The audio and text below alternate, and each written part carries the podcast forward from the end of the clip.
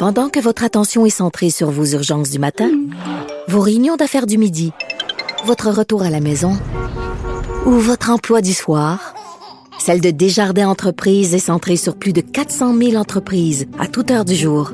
Grâce à notre connaissance des secteurs d'activité et à notre accompagnement spécialisé, nous aidons les entrepreneurs à relever chaque défi pour qu'ils puissent rester centrés sur ce qui compte, le développement de leur entreprise. Radio. Le, commentaire de Danny Saint-Pierre, un chef pas comme les autres. Salut Danny. Bonjour. Hey, euh, je me demandais quand est-ce euh, dans l'émission j'allais en parler. Puis je me suis dit que j'allais t'attendre parce que j'avais envie de, de connaître ta réaction. Tu sais, on parle souvent de la haine sur les médias sociaux et des choses inappropriées qu'on reçoit. Eh bien, hier, euh, j'ai reçu une photo qui m'a beaucoup dérangée, qui était très dérangeante. Et un monsieur qui m'a envoyé une photo de ses parties intimes couvertes de... Cou Attends un peu, c'est pas fini. Couverte de semences en dessous d'une bobette. Je je sais pas si je décris bien là. En, en français, c'était venu d'un short, il avait remis ses bobettes puis il m'a envoyé une photo. C'est ça. Hey, wow. Je voulais- Hey, ça, c'est euh, chic, ça. C'est euh, ouais, c'est graphique, hein? Puis là, c'est plate, c'est très très graphique. En plus, il l'a mis euh, sur ma page publique, donc il était pas gêné, il me l'a même pas envoyé en privé. Et là, j'essaye depuis ce temps-là de trouver sa mère pour lui envoyer euh, la photo de son fils. Mais évidemment, il y a un faux nom, donc euh, c'est impossible. Qu'est-ce que tu veux que je te dise, sa mère? ces- gens-là, ils ont probablement pas de mère. Ils, ont, ils sont probablement apparus dans une feuille de chou comme un cabbage patch kids. Puis là, on, on voit que La cigogne, la cigogne les a échappés puis sont tombés la tête. Ah, la cigogne, l'a eu par le siège. puis C'est ça que ça a donné. En tout cas, mais euh, envoyez-moi pas ça, là. Ça, ça m'émoustille pas là, de voir vos, euh, vos déjections intimes. Juste, juste un, un petit rappel. Hein? Bon. Euh, mais il me semble que, il me semble que c'est ça. Mais peut-être qu'il y a des gens qui aiment ça. Qui sait? Qui sait? En tout cas, c'est pas nous. C'est pas nous. Ça se passe pas chez nous. Euh, Beaucoup de choses se passent dans l'actualité, par contre. Donc, on va essayer de chasser cette image-là de nos têtes. Oui, c'est ça. Mais il fallait, fallait que je sorte ça de mon, mon corps et de mon âme. Il fallait que je le dise aussi, parce que souvent, les gens me demandent des exemples des insanités que je reçois. Je trouvais que ça, c'était un très bon exemple des choses qu'on peut recevoir. Quoique, c'est, je pense que c'est pire parce qu'il y avait une bobette par-dessus. Je, c'était encore plus dégueulasse. En tout cas, euh, sujet. euh, C'est-tu une belle bobette propre, admettons, ou c'était une bobette d'un gars qui s'est lâché? euh, Non, c'était une bobette négligé, saillante. C'est une bobette saillante euh, qui avait l'air de venir du Costco. Je dirais ça de même. C'est notre, seul, Ok. c'est notre seul indice. On va parler. Euh, on faut, faut changer de sujet parce que c'est un peu dégueulasse. On va parler de la ministre du Tourisme, Caroline Prou, qui a répondu dans une lettre euh, ouverte aux doléances des hôteliers parce que ça va mal à la shop dans nos hôtels, sont vides et ils vont être vides encore longtemps. Tout à fait. Ben, la ministre euh, a fait un peu le tour de ses, euh, de ses actions, a dit qu'elle était présente, sensible, qu'elle écoutait, qu'elle voyait bien les choses, sorti des statistiques sur les euh, sur cette crise qui est mondiale, hein, disons-le. Mhm. On avait besoin de ça pour le savoir avec euh, euh, une baisse de 65% euh, du tourisme en Amérique, 78 euh, en Asie. Euh, on nous dit qu'on a investi 753 millions en tourisme, qu'il allait avoir un, un remboursement de taxes euh, jusqu'à 100 000 avec un pardon de 25% Fait qu'on énumérait ça, on énumérait, on énumérait tout ça.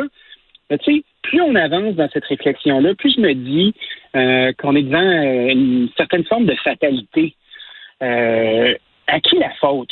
Est-ce que c'est au gouvernement d'aller sauver toutes les entreprises rendues là? Parce que, tu sais, on parle de l'hôtellerie, de la restauration, des gyms, des services.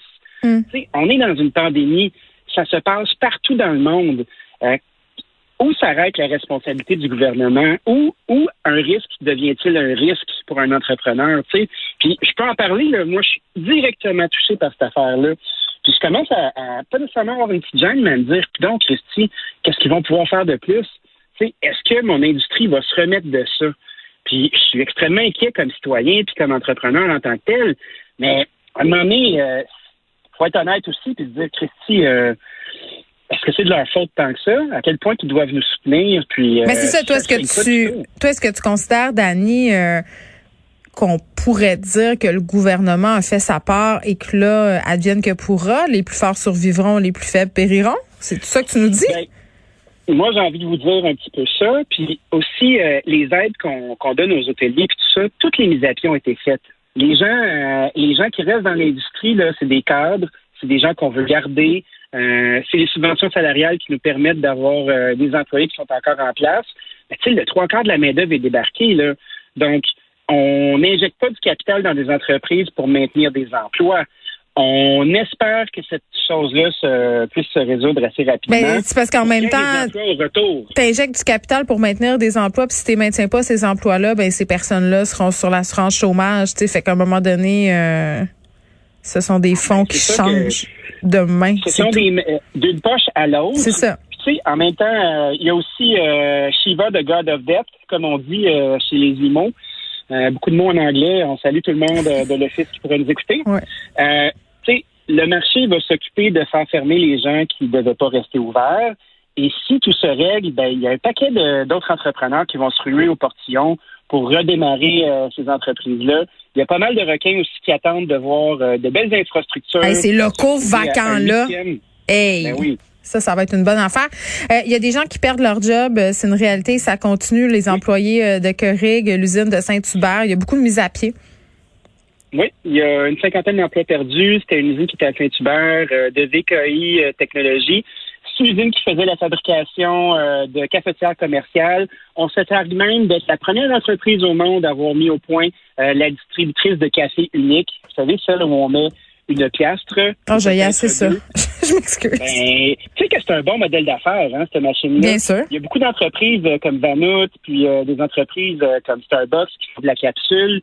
Puis ils se retrouvent en épicerie, ils font des magasins. La vraie business se passe dans ces machines-là, puis dans la marchandise qui sort de là. Donc là, on, on allègue qu'il y a une cinquantaine d'emplois qui vont être perdus. C'est pas, ils s'en vont en Asie. Tu sais, c'est ça. C'est oui, oui, mais tu sais, c'est le truc qu'on craint euh, tout le temps, de voir euh, des usines préférer euh, déplacer leur production en Asie parce que c'est plus compétitif. Tu sais, à un moment donné, on n'est plus capable de compétitionner contre ces marchés-là, puis ça donne ce résultat-là au final. Il y a des gens qui vont perdre leur job dans pas long. Ben oui.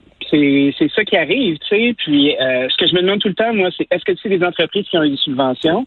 Est-ce que c'est des entreprises qu'on a essayé d'attirer, d'installer avec des données publiques. Puis après ça, une fois que le citron est squeezé, ben, je m'en vais en Chine, tu sais, je débarque. C'est pas une grosse usine, mais on parle de 70 personnes.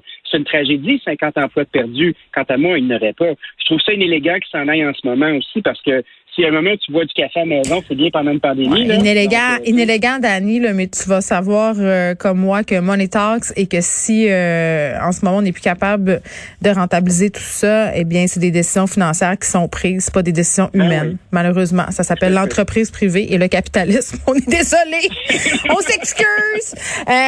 ok, parlant de capitalisme, on va se parler de la classe ambitieuse. La classe ambitieuse, ce sont ces personnes qui ne se définissent plus comme avant par leur possibilité possession matérielle, euh, matérielle pardon, mais bien par leur choix euh, de ce qui, de ce qui se consomme. Et euh, le vin nature, ça fait vraiment partie de ce mouvement-là parce que c'est hype de boire du vin nature. Quand tu bois du vin nature, ça veut dire plein de choses sur toi.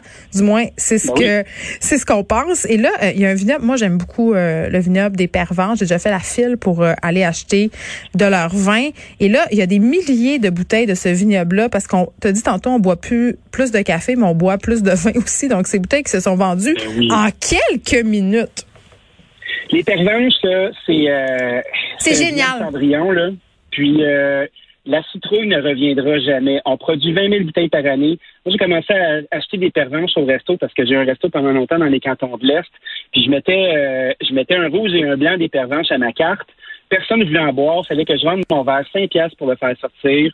Euh, c'était du vin que j'achetais, moi, pour faire des petits cadeaux. C'était très, très bon, tu sais. Le vin rouge, nous, c'était pas encore au point. C'était très, très euh, bon, mais depuis quelques années, ils ont pogné une coche au-dessus, là. Ben, je pense que le marché de la bière de microbrasserie a beaucoup aidé le vignoble québécois. Les gens qui sont, euh, qui sont des geeks de bière ont migré vers le cidre de qualité, ont migré vers les vins québécois. Puis il y a de belles petites histoires de succès mhm. avec des épiceries de quartier, un peu, on parle de, mettons, Sainte-Cécile ou le Butterbloom, où tu vas retrouver les, euh, les produits forts du vignoble québécois. Tu vas pouvoir les acheter directement, un peu comme les cavistes. Tu sais, on parlait de ça, puis justement, j'en parle à l'addition cette semaine avec mon ami Aurélia Fignon de la maison Anopole. Mhm. Euh, on peut pas être un caviste au Québec. On peut pas euh, arriver puis dire moi je m'ouvre un magasin de vin. Ben moi j'ai hâte que ça soit ça. je sais que ça arrivera peut-être pas là, mais j'aimerais bien ça que ça soit comme en France. on, on espère que ça se peut parce qu'un caviste, c'est un conseiller euh, expert qui choisit des trucs, qui curate une collection de vins qui veut te revendre. Donc, on est capable de travailler un peu ce phénomène-là en épicerie, on est capable de dégager de belles marges. C'est une porte de sortie inattendue pour le vignoble québécois, puis les gens se les arrachent parce que justement, des professionnels les mettent en marché, puis on est capable de les découvrir, d'en parler, puis de leur faire une belle place. Chose que la SAQ n'a pas faite pendant très longtemps. Là, depuis quelques années, tout le monde se réveille, puis hop, c'est dans le fun le vin québécois. Tant mieux, on en profite. Mais est-ce qu'on pourrait penser justement, et puis peut-être que je rêve en couleur, qu'on ait des cavistes, mais justement de produits juste québécois, d'ici? Ben, ça se fait bien. Il y a la boîte à vin qui le fait déjà à bel oeil. Puis euh, la boîte à vin. Mais pourquoi eux ont le droit? Ben, eux ont le droit parce qu'ils ont un permis d'épicerie. Ils ne ah, sont pas les seuls à pouvoir le faire. Tu sais, au marché Jean Talon, là, t'as, Mais il faut vendre autre chose avec. Faut que tu vendes d'autres choses. Mais je pense que tu peux en vendre directement. Du vin, écoute, je n'aventurerai pas dans les dédales euh, non, c'est bureaucratiques de, de, je peux-tu ou je peux pas. Mais tu sais, quand tu as un permis d'épicerie, tu peux vendre du vin d'épicerie. Tu peux vendre euh, tu peux vendre la bouteille comme ça te tente. Par contre, quand tu es un restaurateur, tu peux pas juste vendre des bouteilles de vin de chez vous. Il faut que tu vendes des plats qui sont avec. Tu peux pas commencer à importer du vin puis à le vendre toi-même. Ça marche pas. Il y a une, dérogation que pour le vin québécois. Mm. Puis après ça, ben, les vins qu'on a en épicerie, les vins qui viennent d'ailleurs, ben, ils sont assemblés au Québec. Donc, c'est des cuves qu'on transfère, puis on va mettre en bouteille au Québec. C'est ça qui fait la différence. Bon, alors, si ça vous tente d'essayer ça, les pervenches, moi, je vous le conseille vivement, mais il faudra peut-être vous lever de bonheur. On se reparle demain, Danny. À demain. Salut. Bye.